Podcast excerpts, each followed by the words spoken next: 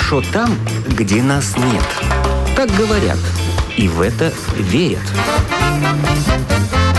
Мифы и рифы заграничной жизни в программе «Как вам там?».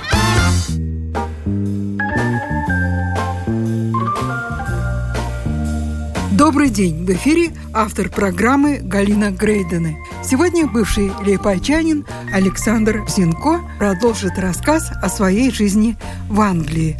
Напомним, что он уехал в эту страну сразу после окончания средней школы. Живет там уже 9 лет. В школе он увлекался КВН и в Англии выступает как стендап-комик и ведущий мероприятий.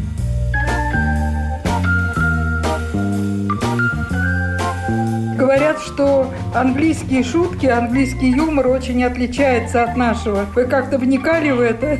Я даже пробовал выступать на английском языке. Я брал какие-то самые смешные свои монологи, пытался их интерпретировать на английский, все это заучивал, но это не было такой хорошей реакции.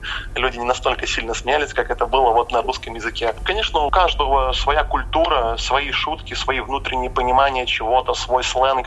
И если ты не вырос, если ты не родился, не жил в этой культуре, то, конечно, это сложно будет. Над чем смеются британцы? Это, наверное, премьер-министр. Это постоянно постоянно они смеялись, что он противоречит сам себе, издавая какие-то там указы, его прямая речь и прямые трансляции тоже противоречат друг другу, что один день он может сказать так, а на следующий день в Твиттере написать совсем по-другому. Это Борис Джонсон? Да, Борис Джонсон. Очень много смеялись по поводу Брекзита, тоже шутили на эту тему, потому что опять общественность поделилась на тех, кто поддерживал это, и на тех, кто не поддерживал. Тоже такая интересная тема была больная для общества. Видите, я исключительно погружен в русскоязычную культуру, я занимаюсь русским юмором в этой стране, поэтому это немножко проходит мимо меня. Какие вы черты заметили английского какого характера?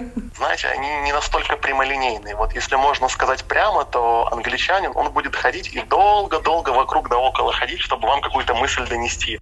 Мне кажется, это в целом в британском менталитете. Не быть таким прямолинейным, быть очень вежливым, уважать своего партнера, с кем ты общаешься, разговариваешь, и вот очень долго подводить к сути. Но они могут извиняться по тысячу раз на день. Просто очень культурные люди, если брать в целом. А что можете сказать об английских девушках? Девушки сладкие, Латвии, и девушки со стран, наверное, СНГ, с Прибалтики, здесь на весь золото. Они красавицы, и им равных здесь нет. Англичане женятся на наших девушках? Ну, конечно, женятся. У меня очень часто бывает такое, что жених англичанин, а девушка с России или с Прибалтики. Конечно, женятся, ну, потому что наши девушки, они очень красивые, они за собой ухаживают. Да, они просто прекрасны, наверное, даже так, и они за собой, да, следят. Если сопоставить, то вы сразу визуально увидите и поймете разницу. А наоборот, бывает редко, чтобы русскоязычный, так скажем, мужчина из бывших стран СНГ женился на англичанке. Это реже, да? В моем опыте, мне кажется, такого еще не было. А в чем причина, как вы думаете? Опять, может быть, в различиях в менталитетах. Не знаю. Тут сложно сказать. Все люди разные, и как-то, может быть, просто мне так не встречалось.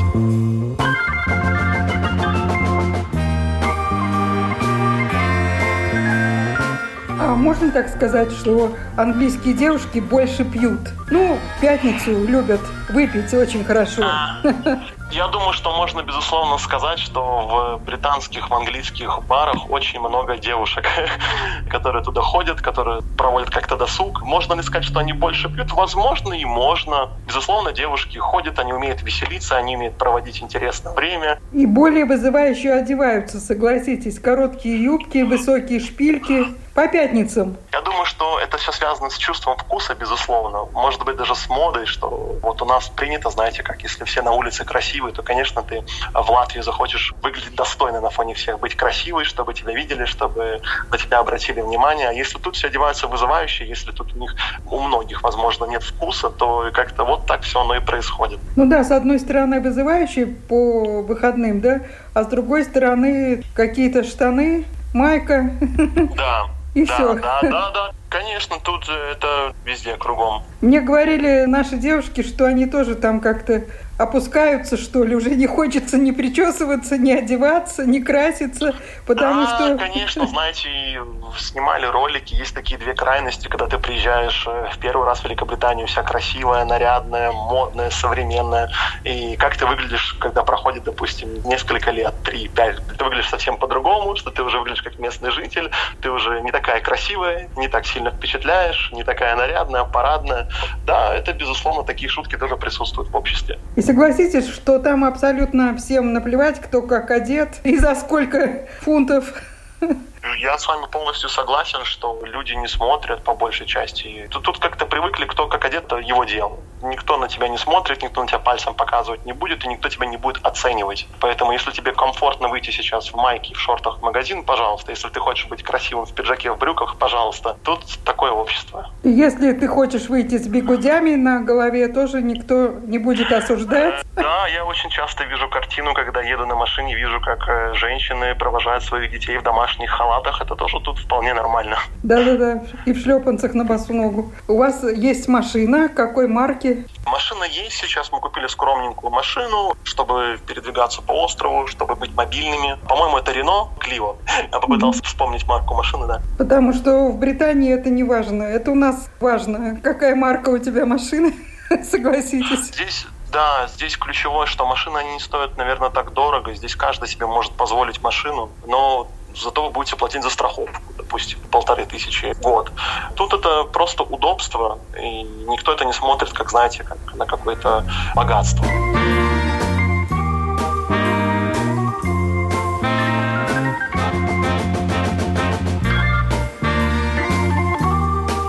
Ну вот все-таки какие плюсы жизни э, в Англии для вас? Это социальные гарантии, потому что тут, э, что бы ни произошло, государство о тебе думает, государство тебя поддерживает и всячески будет стараться тебе помогать. Также, если ты чего-то хочешь достичь и как-то себя реализовать, то, конечно, у тебя это получится, потому что есть миллион путей, миллион возможностей, главное — это желание. Есть специальные всякие гранты, которые тоже дают при поддержке малого бизнеса. Вот если мы говорим про последний год, то государство очень активно поддерживает своих жителей, тех, кто потерял работу, тех, кто самозанятый. Есть всякие разные пособия, которые государство пытается выплачивать, помогать своим жителям. Мне очень нравится, как тут все устроено. Я чувствую, что это страна для людей, я чувствую, что в этой стране люди равны. Я чувствую, что людей ценят и их уважают. Все-таки вы, наверное, когда-то планируете семью, детей. Вы своих детей где хотите растить? В Латвии или в Англии? Я думаю, что все-таки, наверное, Великобритании. Я чувствую, что эта страна гораздо более развитая, более перспективная. Я чувствую, что я здесь живу, и было бы здорово, чтобы они вот росли тоже здесь, конечно. Опять, Великобритания дает мне возможность путешествовать и работать по Евросоюзу, летать часто в Латвию. Я думаю, что если бы я жил в Латвии, это было бы немножко по-другому. А почему по-другому? Из Латвии тоже можно ездить по всему Евросоюзу? Я думаю про микроклимат в стране и про условия обстоятельства. Я думаю, что в Латвии не все так устроено замечательно для людей, чтобы можно было себе позволить как-то вот реализовывать себя творчески и заниматься делом всей своей жизни. То есть э, заниматься тем, что тебе нравится, в Латвии этим не всегда можно заработать. Это ключевое, да, конечно, я думаю, что это ключевое, и все-таки, да, в Великобритании и экономика более развитая, и в целом страна более прогрессивная. А скажите, какие вот все-таки минусы есть жизни в этой стране? Ну, конечно, это менталитет, безусловно. Мышление, разница в понимании, язык. Можно прожить здесь и 10 лет, но все равно полноценно вы не будете разговаривать на английском языке. Минусов тоже их хватает. Если еще углубляться, наверное, э, минусы. Ну, нашим людям не нравится медицина, например. Вот вы говорили по поводу юмора, над чем шутят в Великобритании. Да. Русские, русскоязычная аудитория Великобритании очень сильно смеется над шутками про медицину, про английскую медицину. Ну, я сталкивался несколько раз, когда могу сказать, что все было здорово, а сталкивался, допустим, что ты сидишь 5 часов в очереди, мне кажется, это ненормально. Ждешь, когда тебя примут, и нету понимания, когда тебя доктор осмотрит.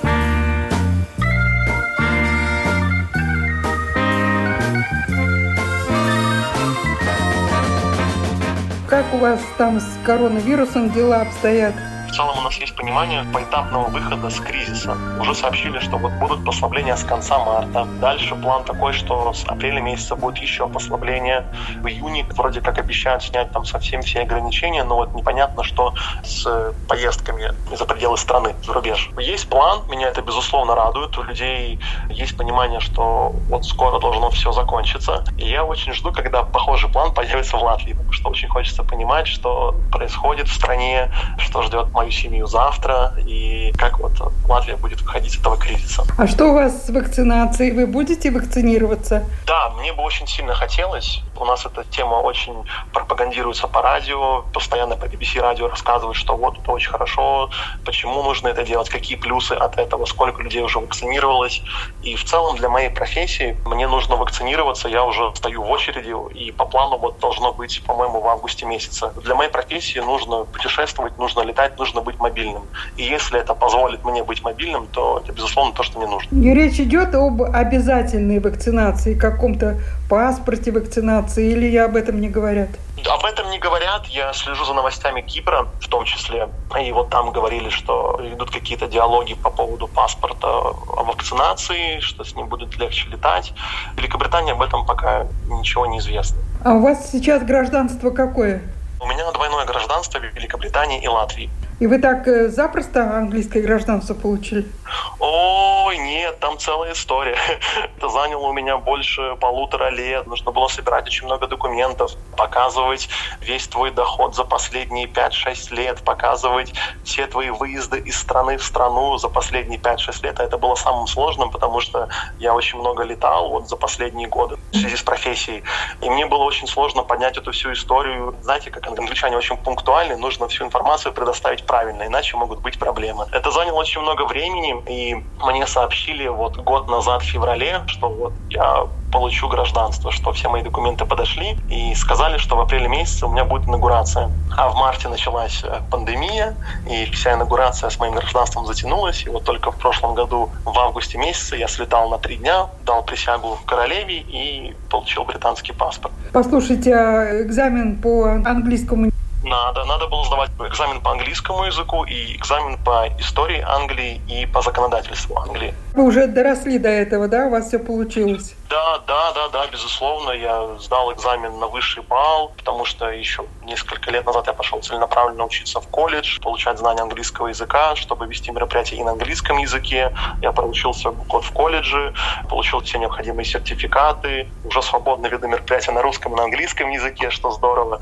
Поэтому сложностей с экзаменом по английскому языку не было. Вот были сложности с экзаменом про законодательство и право, потому что были очень сложные вопросы, и им нужно было очень долго готовиться. Чтобы вы понимали, эта процедура очень похожа на экзамен, который вот мы в Латвии сдаем в ЦСДД. Там есть варианты ответа, ты смотришь на ситуацию, на вопросы, и вот выбираешь один из четырех вариантов ответа. А что значит присяга королеве или клятва? Как это? Ну, я думаю, что правильнее, наверное, будет клятва, наверное, все-таки королеве. Хотя, да. наверное, и так, и так. Очень простая процедура, она заняла всего 10 минут. Передо мной стояла женщина с флагом, с портретом королевы, и нужно было вот дать клятву королеве, что я обязуюсь соблюдать законодательство Великобритании и быть достойным ее гражданином.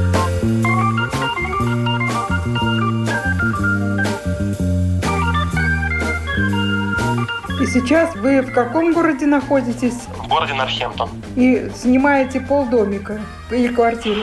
Ну, это получается как небольшая квартира однокомнатная с ливингрумом, с гостиной. Если не секрет, сколько надо платить за съем? 700 э, фунтов. Это немало. Да, тут в целом не дешевый город, потому что есть и колледжи, и университеты, очень пользуются спросом аренда жилья, поэтому цена немножко завышена. Ну, вам на все хватает, да? То есть вы идете в магазин и не считаете там копеечку, да? Ну, не, ну мы, как и все люди, мы экономим. Это же вполне нормально. Мы живем какими-то мечтами, какими-то большими покупками, думаем о будущем.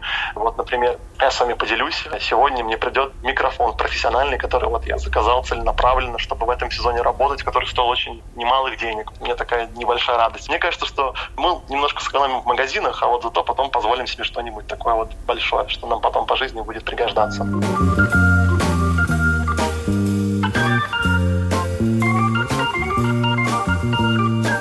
О своей жизни в Англии рассказал бывший лейпайчанин Александр Зинко.